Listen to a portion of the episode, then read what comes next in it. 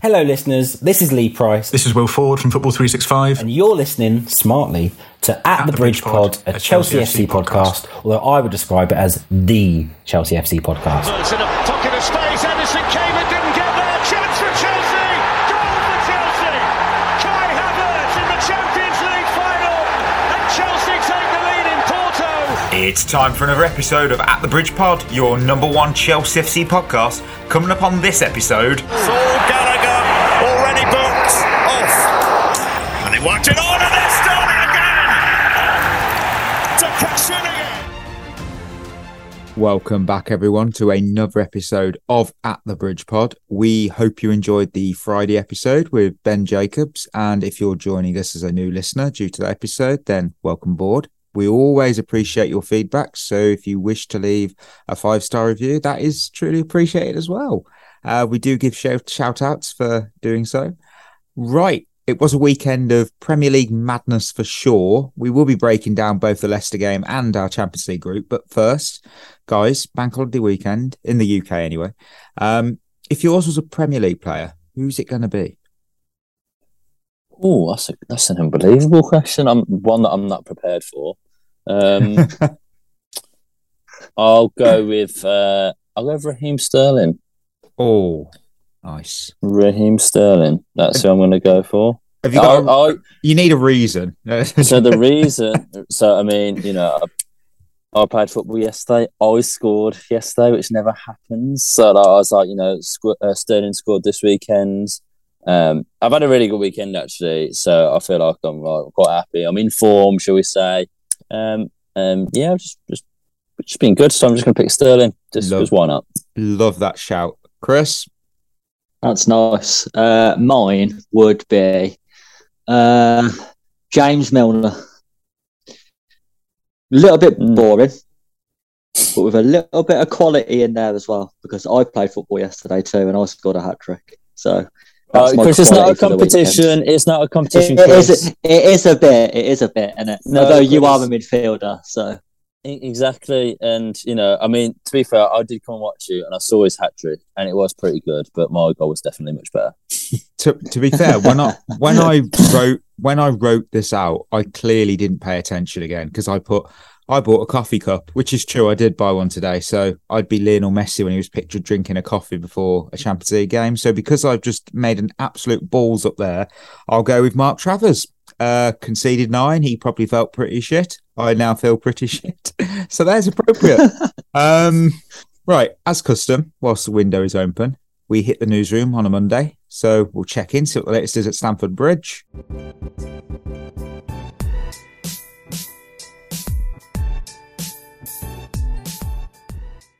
We closed on Friday talking about the latest on Wesley Fofana. Then they only went and agreed a deal literally moments after we hit stop on the recording.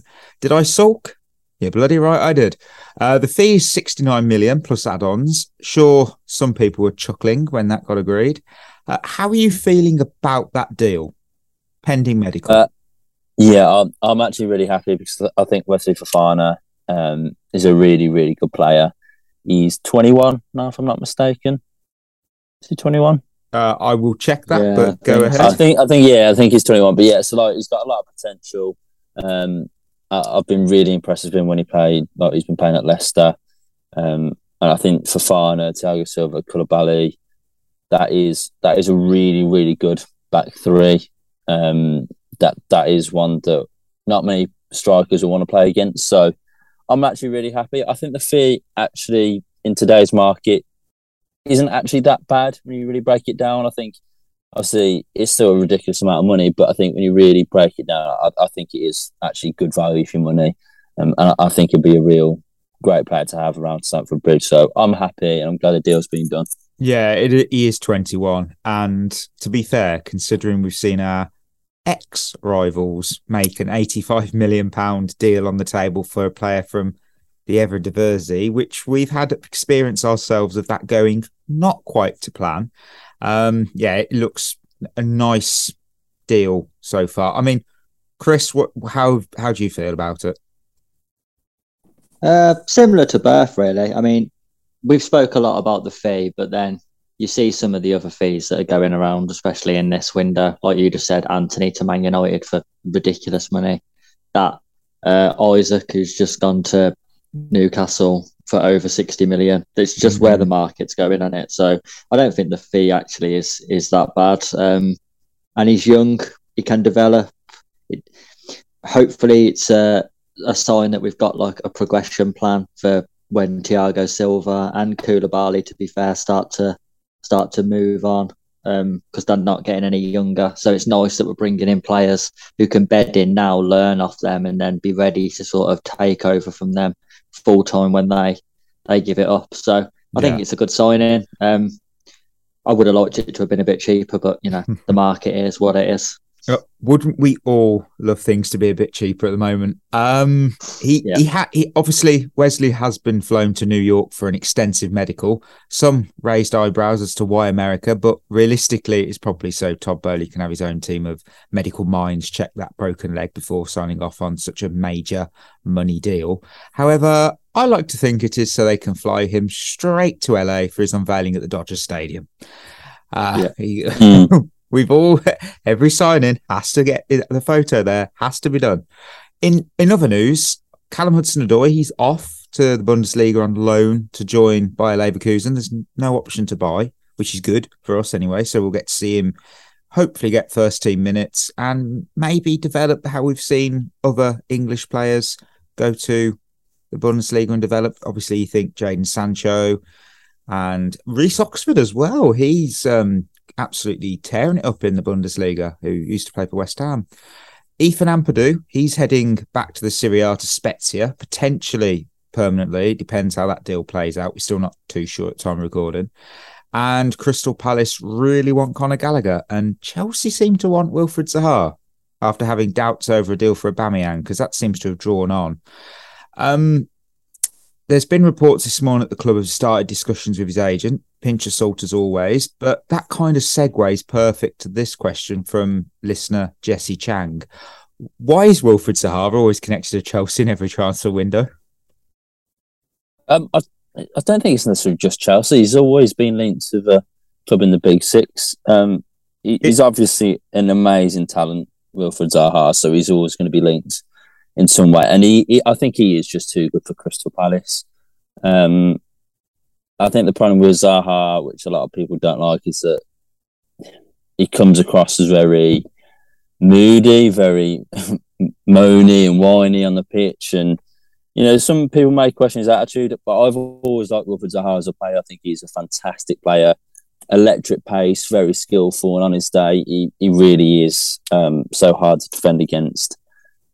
He's he's got one more big move, and you may feel if he don't move now, it may never happen for him. May always just be at Crystal Palace. So it's an interesting one. I always get the feeling with Zaha though that he always just wanted to stay at Crystal Palace. I know he's always moaned at, at people for speculating about him moving away, but he's always been quite loyal to Crystal Palace. Obviously, I know he moved to Man United years ago, but other than that, I, I think he's been very loyal, and which I respect, really do respect. But um, yeah, maybe he thinks it's time to move on now. And look, I'd, I'd welcome him at Stamford Bridge, fee pending, because I think uh, he's getting on a bit now. Would I pay 70, 80 million for him? Probably not. But yeah, he turns 30 this season in a couple of months, yeah. I believe, around November. I, I would love that type of talent at our club, and he's always talked about playing in the Champions League, which strange why he joined Man United, but they were in the Champions League at the time when he, he was signed under Ferguson but I would love him. It, it, just depends because I could easily see this being as part of a deal with Conor Gallagher. I will touch on that later in the episode about Gallagher, but I I just kind of feel that could be where it goes. Chris Zaha, what do you think? Uh, I really like Zaha. He's actually one of my favourite players to watch in the league. Um, my problem with Zaha is I'm not sure his game suits a top six team. Um, okay. I watched I watched him at Anfield uh, this season for Palace, and he scored a great goal. Really, really good finish. But when Crystal Palace was holding on at one-one, every time they got the ball to him, he gave it away. And I don't think top teams, not necessarily all of them, but I don't think Chelsea, for example, I don't think we would like that. I don't think Tuchel would like that. The fact that he didn't relieve pressure for his team. He, he kept trying to run players when he was outnumbered and just turning over possession. I'm not sure whether he'd get the license to play the way he does at Chelsea or any top team, really. It's a bit like how Grealish has been at Man City. If you watch Grealish at Villa, he had license to just play his own game. Whereas at Man City, he has to fit a system. He has to do what Pep wants him to do. And that's why his, his output's been average at best. I think Zaha reminds me a lot of Grealish. So, uh, as much as I'd like him, and I do think it would be worth the risk if the fee was okay, but I'm with Berth. I, I wouldn't be going 60, 70, 80 million, not just because of his age, just because I think it's one of them transfers which could go either way. That's, I completely understand your point there. It, you never know with deadline day. There's always a surprise. There always is a surprise. Whether we'll be involved in that, who knows? Uh, usually, when a team are looking for their first win of the season and they're rocking up to the bridge, it ends in a nightmare for us. After 28 minutes, my head was in my hands, pain was incoming. And then Raheem the Dream, he rescued us all from a nightmare. Two great goals, a 2 1 win. Much to discuss, but guys, what a response from going down to 10 men. Yeah, I mean, I was like you. I, I feared the worst, and uh, I found out we was down to ten men. Um, I honestly thought he was going to lose that. But you know what? That's what we bought Raheem Sterling for. Um, big moments. He's always there at the right place at the right time. Um, I, I, think his second goal was actually a really, really good team goal. There's a clip going around on Twitter at the minute where it was like, I think everyone had a touch of the ball. The passing was crisp. We moved it quickly. And then Sterling was there when I think if it was any other attack, I don't think they would have been in that position. So that's what we pay the uh, the big money for. And you know what? it was a very, very good win and a good response to that Leeds performance. It look, it weren't a classic performance from Chelsea. It wasn't, but it didn't have to be after we went 10, uh, down to ten men. So they showed great determination, great character, and Sterling, what a player! Yeah, I, we've spoke a lot about this group's mentality, but the mentality against Leicester was really good. Uh, I thought that's really what got us the points. The the effort from the players and the the mental strength to not let the red card so early affect us was really really impressive actually from this group and then Sterling that goal that Sterling scored his second goal the first one a little bit of luck involved but you earn luck by having the shot in the first place um, the second goal though is exactly the sort of goal that we all said Sterling would get yeah. those, those are the areas mm-hmm. which he's learned to attack that's that's the Guardiola effect of that's what he gets his wingers to do, and Sterling's brought that over. It's exactly the sort of goals that I would expect Sterling to get a lot more of this season because he attacks areas so well. And you know, I know people, some people don't like tap-ins, but a goal's a goal at the end of the day. And oh yeah, hundred percent. That back post, then if he can get ten more goals from three yards out, then I'd be happy with that. So Exactly, yeah, I think yeah. the biggest thing that come out of the game was was the mentality though of the players. I thought was was spot on. Yeah, I mean, I, I don't care whether you score from two yards or from across in another city. If you score a goal from wherever you score it from, it's a goal and we win the game. Happy days. Yeah, it's the main thing. Um, Thiago Silva again. I love bringing up his name because again, top class as always. Reece James, incredible. I mean, those two Raheem Sterling was the man of the match, but those two stood out for me all game. What, what did you make of both of them? I mean, I think Thiago Silva is probably my favourite ever free signing that we've made. Um, he's just I, I turned up, took the league by storm, and I still can't believe he's 38. Yeah, like it's a joke how he's 38 and still arguably in the top three centre backs in the league. I mean, he's he's a joke. He makes the game look so easy. Never like people moan about, oh, he may not have the legs anymore. I think he does have the legs. I, I think he's just really, really good. Um, he so good at reading the game. His mentality, his composure, everything about him is just so good, and the fans absolutely adore him. Um, but R- Reece James, I mean, he's the other person that I picked out. Reece James for me is the best right back in the world at the minute. I, I think I think Trent is a better footballer than Reece James, but if you're going by being just a, solely a right back or a right wing back, I think Reece James is clear, and I, I don't actually think it's that close at the minute. I, he, I think he has Trent- both parts to his game, the offense and the defense. He, that's the best part. I mean, like defensively, he's he's never out of position. His tacking's really good. He's strong. He's quick.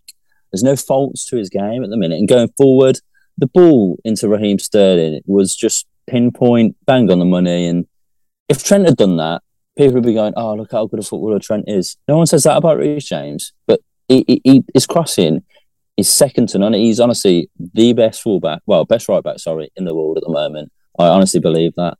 And yeah, I may be a tiny bit biased, but I think Hmm. it's hard to argue. I think it's really hard to argue at the minute because he's so good and just he's.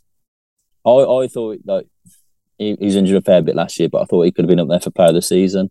But this Oh, year, if yeah. he carries on going the way he is, I, I think he'll be our player of the season this year. Yeah, and I still could see a potential future captain position for But him. yeah, really definitely, good. you know. definitely. Uh Chris, Thiago Silva and Reece James. I mean, we've spoke about Thiago Silva so much. I don't. I think we've run out of words to describe him. I still think he's really underrated outside of Chelsea. Like Mhm.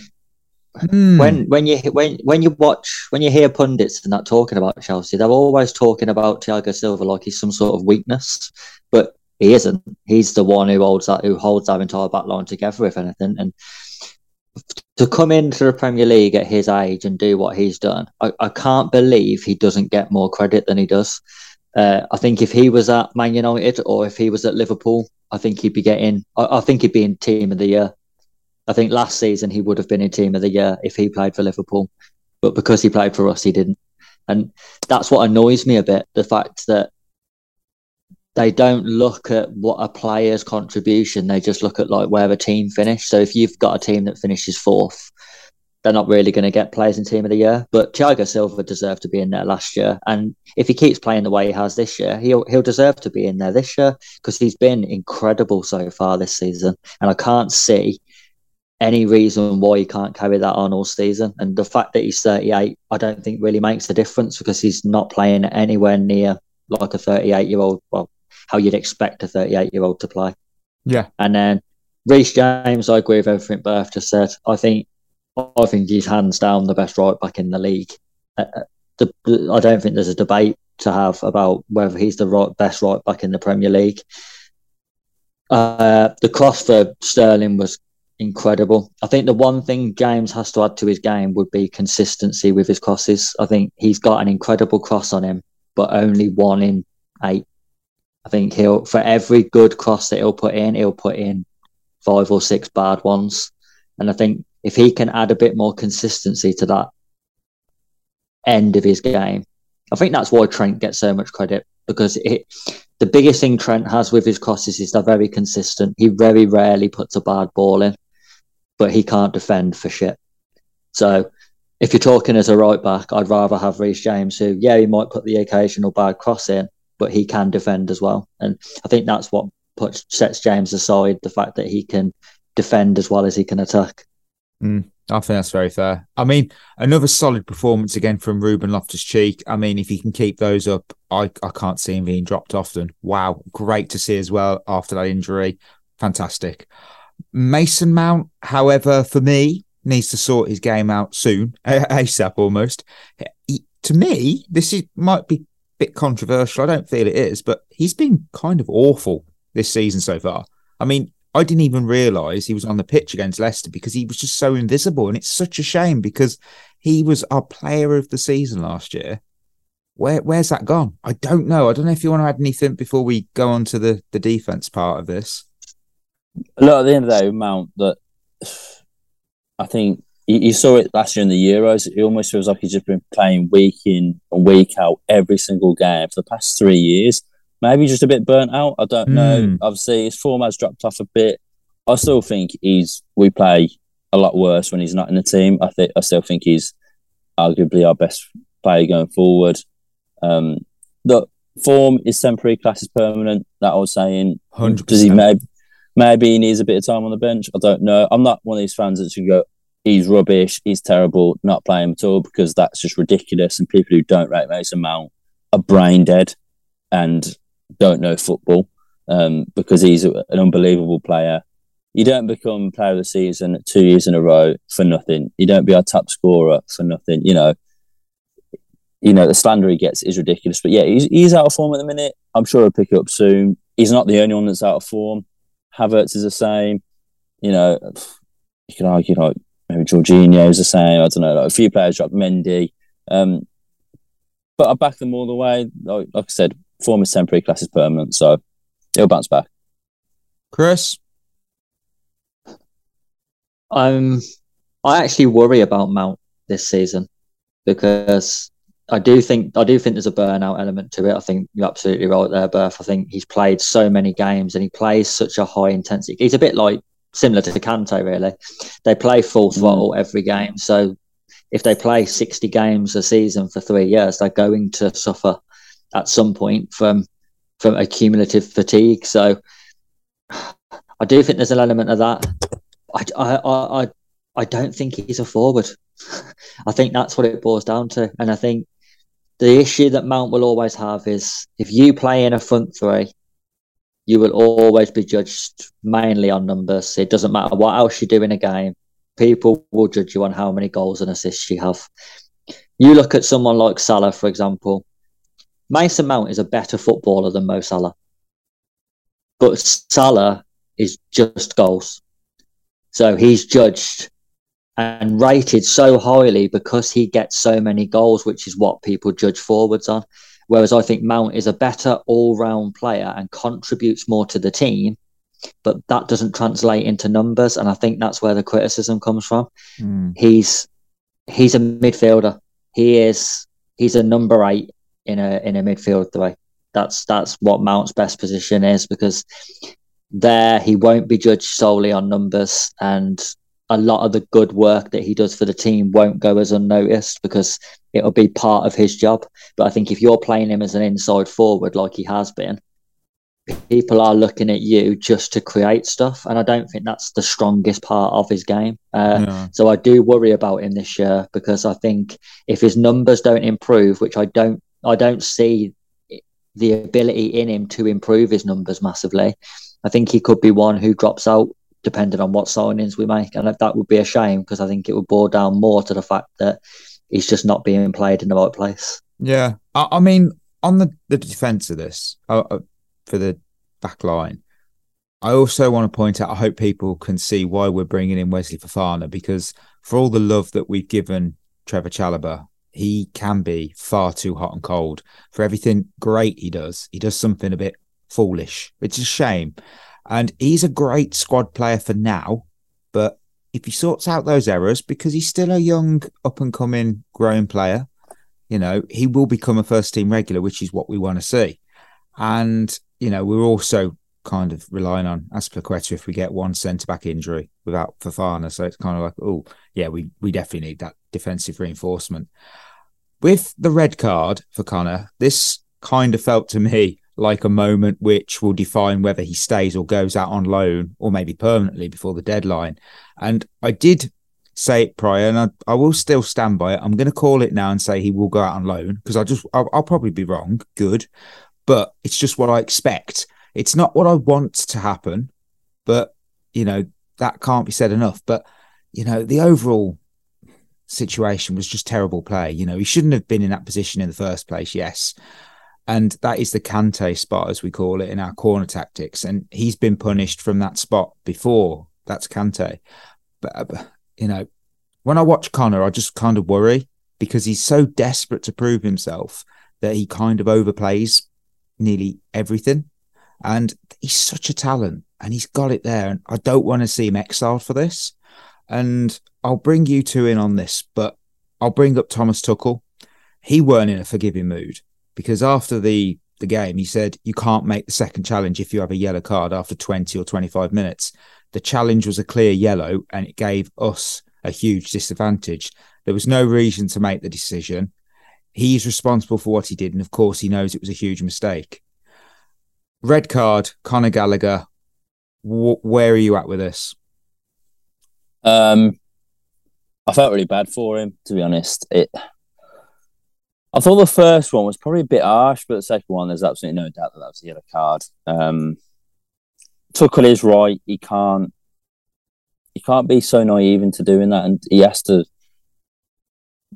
He has to man manage the game a lot better. Um, and it's it's a difficult one because you do feel that like if he hadn't had a red card and he'd won the game, you'd feel like okay, maybe he's got a real good future at Chelsea. But that red card, you do just think now, can Tuchel trust him? And look, I think Conor Gallagher, Conor Gallagher is a really, really good player, great talent. I'm sure Tuchel thinks the same, but at the same time, can Tuchel now trust him to play in these big games and will he let us down in the big moments? Um, now, one red card shouldn't shouldn't affect that, but at the same time, he's got to learn. Um, and he's at a big club. He has to be better. Has to think better tactically. So I don't know. Uh, I think that's almost like the final final nail in the coffin for uh, for Gallagher. I honestly think he'll go out on loan now and potentially may not play for Chelsea again. Um, which I I want him at Chelsea, but I think that this may have just been the final straw, um, and he, he may not play for us again. I hope I'm wrong. I hope I'm wrong, but agreed, agreed. Yeah, I um, I think he may have just um made what? a big mistake and, and not not going to play for Chelsea again. Where are you thinking this, Chris? Um, I think Gallagher, to be honest with you, was let down a lot by senior members of the team and the coaching staff. If you're on a yellow card, which everyone knew he was, why is he the person who's staying back on the halfway line for a corner? Mm. You know for a fact that, that that might get to a point where he has to foul the man. Now, I understand what Tuchel's saying about you can't make that challenge if you're on a yellow card, and that would be the case, sure, if that was just a normal middle of the park challenge. I would agree completely. But he is last man. So, although there was players on the recovery, if he doesn't make that foul and he just pulls out the challenge and lets the lad run through and score, then what's Tuchel saying? Because it, it, mm that that whole the whole corner routine, and I don't think this comes from Tuchel because we've we've been doing it for for years before him. This whoever is in charge of that decision to when we have a corner, we only leave one person on the halfway line is a moron. Because how many times do we have to get caught doing it before we stop? Kante got caught against Arsenal when he slipped and Martinelli went through and scored. Jorginho got caught against Man United when he tried to bring the ball down and Sancho nicked it off him and he scored. Gallagher's been sent off because of it. Why are we continuing to do something that doesn't work?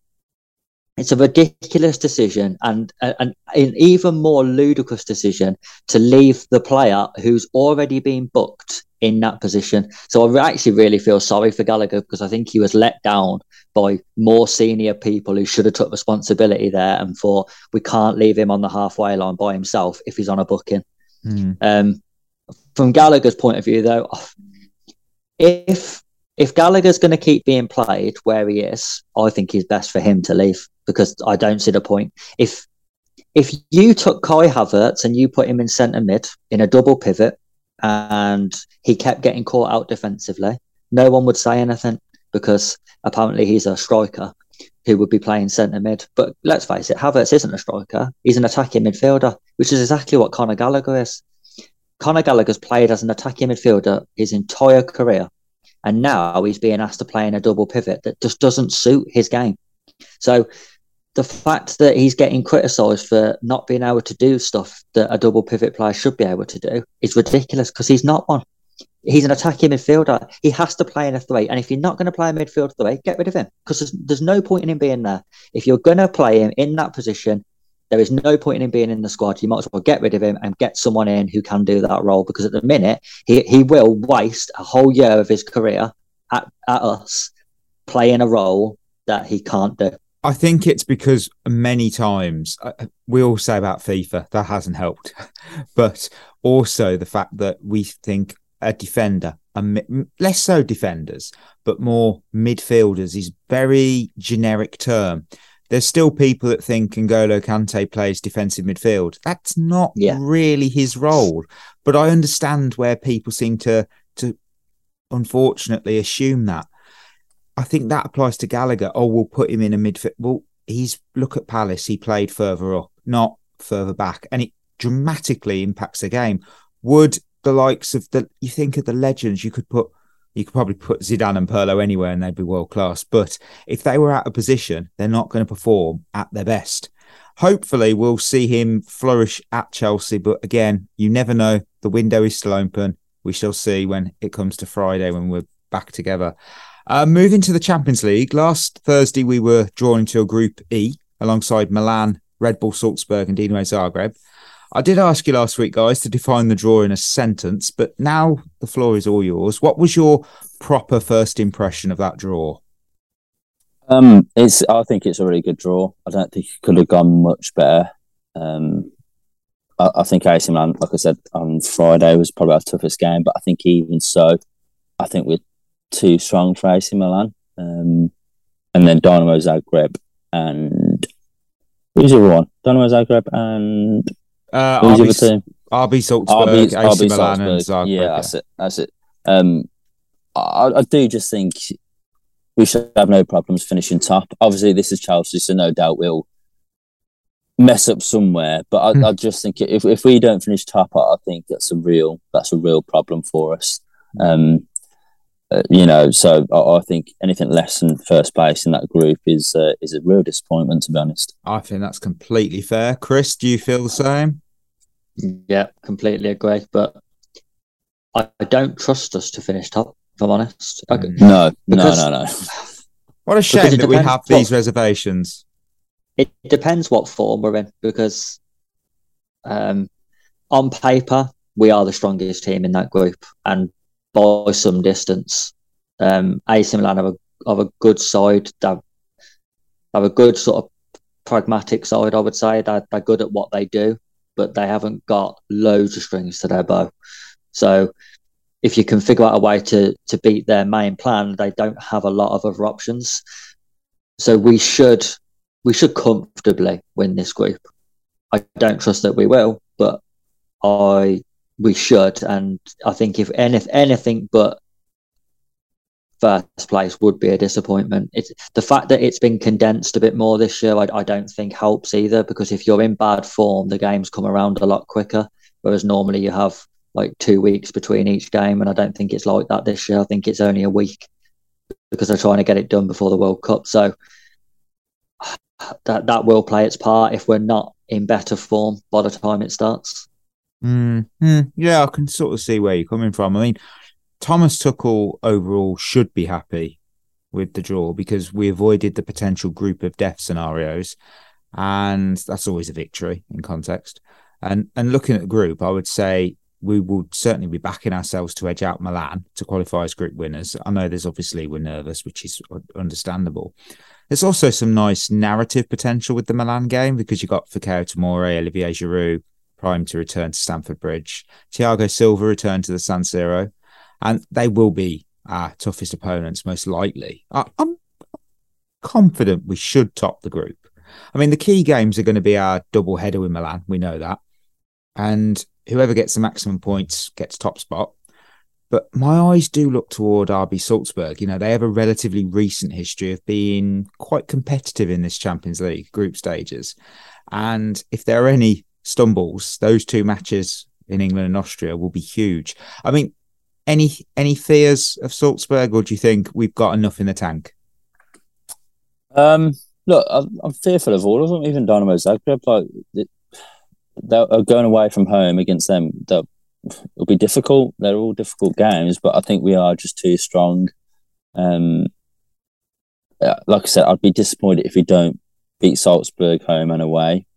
But again, away from home, it's going to be a really, really tough game. Um, same with Dinamo Zagreb, same with AC Milan. So it's Chelsea. They it really all depends on what what Chelsea turn up, but I think we're too good for, for all of them, really. Yeah, I think the home games will be key. I, I, I can't see us dropping many points in the home games. Um, and really, I think if you can if you can get seven points out of your home games, you should you should go through then because you'd expect us to pick up one win either away at Salzburg or or in Zagreb. So I, I, I do think we'll go through. I, I, don't think all the games will be comfortable though. I, I, mean, I wouldn't expect any of the games to be comfortable, to be honest. So I think it will be one of them groups where all the score lines are quite close. Um, mm. But you know, as long as we get through, I really don't care. In 2021 season, they finished third in a group with Bayern, Atletico, and Lokomotiv Moscow. Last season, they got to the round of 16 where Bayern infamously won 8 2 on aggregate. Their group last year was Lille, Sevilla, and Wolfsburg. That look, Salzburg may not have Adeyemi, but they do have Sesko, and he's always a threat in the air and an overall top up and coming player. And he'll be going to Leipzig, obviously. Uh, pay attention as well to Noah Okafor as well because he tormented Italy in the World Cup qualifying. So I'm I'm keeping an eye that because he could pose a threat. He always he really could.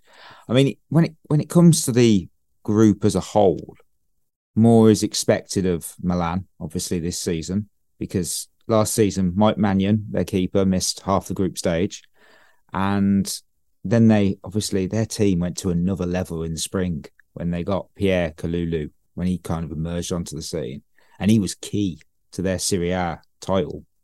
Now their squad's much deeper in terms of talent as well than last season. You know, one signing being Charles de Ketelaere.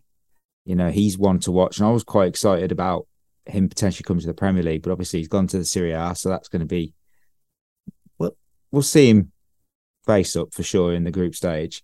You know, and he himself has three seasons worth of experience in the competition. Then you come to Dinamo Zagreb. Now they have all I got for facts on on the moment is oldest manager in the competition this year. Uh, the big name player to watch is obviously Orsic. Um, but look, with all respect, we should be beating Zagreb in both games. You know, but hey, they knocked out Spurs in the Europa League a few years ago. I don't know if you remember that, guys. Didn't Orsic get a hat trick that game as well? I I think he did. He was ridiculously yeah. good in that game. I, mm. I, I mean they don't have Dani Olmo anymore, so yeah, no, he was no. he was he was a talent. He still is. Wow. Uh, right, the fun part. Who who are you most looking forward to seeing playing against Chelsea, like player wise? I think Orsic is an interesting one because he, I think he scored a really good goal against West Ham last year in the Europa League, if I'm not mistaken. Mm. And um, uh, he just yes, I think so. Yeah, and he, you just sort of see clips of him. You think he, he looks a real talent, but he never obviously because Dinamo Zagreb, we don't really see them much on TV or whatever. So it, will be an interesting one to look out for. I think Tomori is the one that I'm most interested in seeing, just because. I mean, I don't watch much Serie A, um, so it would interest to see how he really has developed. Um, yeah, everyone's ha- really excited for him, and yeah, I'm just sort of I mean, thinking he's going to be so up for this game. Yeah, you just know I mean, he'll deliver. That that's the thing. That I mean, I was a big fan of him when he was at Chelsea. Um, so it'll be interesting to see how, how, how much he's progressed and how well he's actually going to play against us. Will he be phased? You know, it's going to be really interesting to see that. Obviously, it'll be nice to see Giroud as well, but I think Tomori is the one that I really am looking out for just to see how good he really is now, what we really have missed out on.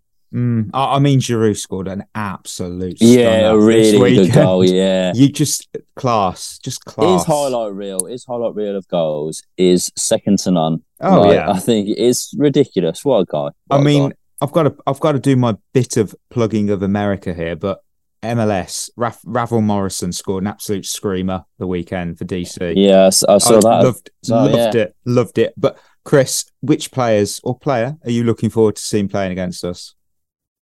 Uh, Tomori, I am interested in, like Berth said. Um, Rafa Leao, probably, because mm. he's uh, obviously he has been linked with us over the past week or so. That deal won't happen, but um, he's been really good, really good last season for AC Milan. But I do have, I, I have, when the news broke about us being interested, I did say that I'm not overly convinced that he's the finished article yet in terms of coming to the Premier League. So it will be interesting to see how he plays against us because that could be a good indicator as to whether it would be a move worth pursuing maybe next summer if he has two good games against us, then maybe you know he's showing that he is ready for for Premier League football. But it, it will be interesting to see because he could he, he could quite easily be one of them games that shows him up for not quite being developed as much as people think at the moment. But he is a huge talent, so I am quite looking forward to seeing him and a little bit worried about him. I'll, I'll be honest with you, I'm more worried about Giroud because as we've seen against Atletico Madrid, he is capable of just winning a game out of nothing. So he'll be one to watch definitely. Yeah, hundred percent. I mean, I I had the same name down, Rafael for me, because how will our defense cope with his pace? You know, and it's not just pace. He's got quick thinking. He's got. I hate to do comparisons, but it reminds me so much of the Hazard ability of just getting past several players at once. One quick movement and he's up the field, and then you've got that threat. He to get cross into the box, and you could be one 0 two 0 down just by how quick his mind it goes. It, he is such a talent, and he was good at Lille. He went to Milan, obviously, and he, I think he struggled to adapt at first, and then he obviously picked up the pace, and now he's a Serie A title champion. So, and you see the fee being touted, I think 70, 80, and then it was 120. It's just wow. Money doesn't make sense for anyone at the moment in football, but it's it could almost be an audition, as we say. If he shows his ability against Chelsea, then we'd be probably more than likely to maybe consider that bid. I mean, you never know. We, us as fans, I think when it comes to the finances, we do kind of buckle when we see oh, 80 million or but the market doesn't make any sense at the moment. You know, we've said about Antony for 85, you know, and then all of a sudden you look at your own deals and think, oh, we've actually got a good deal here. Look at Cucurella, 50. Oh, that's not bad. Yeah, but yeah, we'll see. I mean, it's going to be. I'm looking forward to it, and I think the group stages they kick off really soon because of the World Cup, don't they? Yeah, Yeah, I think it's the sixth, sixth and seventh for the first games or something like that. Yeah, that. it's it's very soon. I kind of forget that, that the fall and autumn season is quickly upon us. Uh, let me have a. Is it South West Ham this weekend? It is Zagreb next Tuesday, quarter to six in Croatia. So Oh, that'd be a good one. Yeah, and then the week after it's Salzburg. Yeah, the group stage really is quickly done this season. Probably again because of the World Yeah. Cup. Wow, that's going to be interesting. We'll see. Well, that'll be a good game to uh, look forward to. We've got a game tomorrow, obviously against Southampton, so that'll be reviewed on Friday. Uh, with that, obviously, we've come to the end of another episode of At the Bridge Pod. So you can find us on Twitter and Instagram if you do not already follow us at At the Bridge Pod. It's what you need to search for. Um, we'll be back Friday to discuss deadline day. With any any surprises? Oh, can't wait to see what future our future us uh, how we react to that when we sign uh, Kylian Mbappe. Um, so yeah, till then, that is us signing off.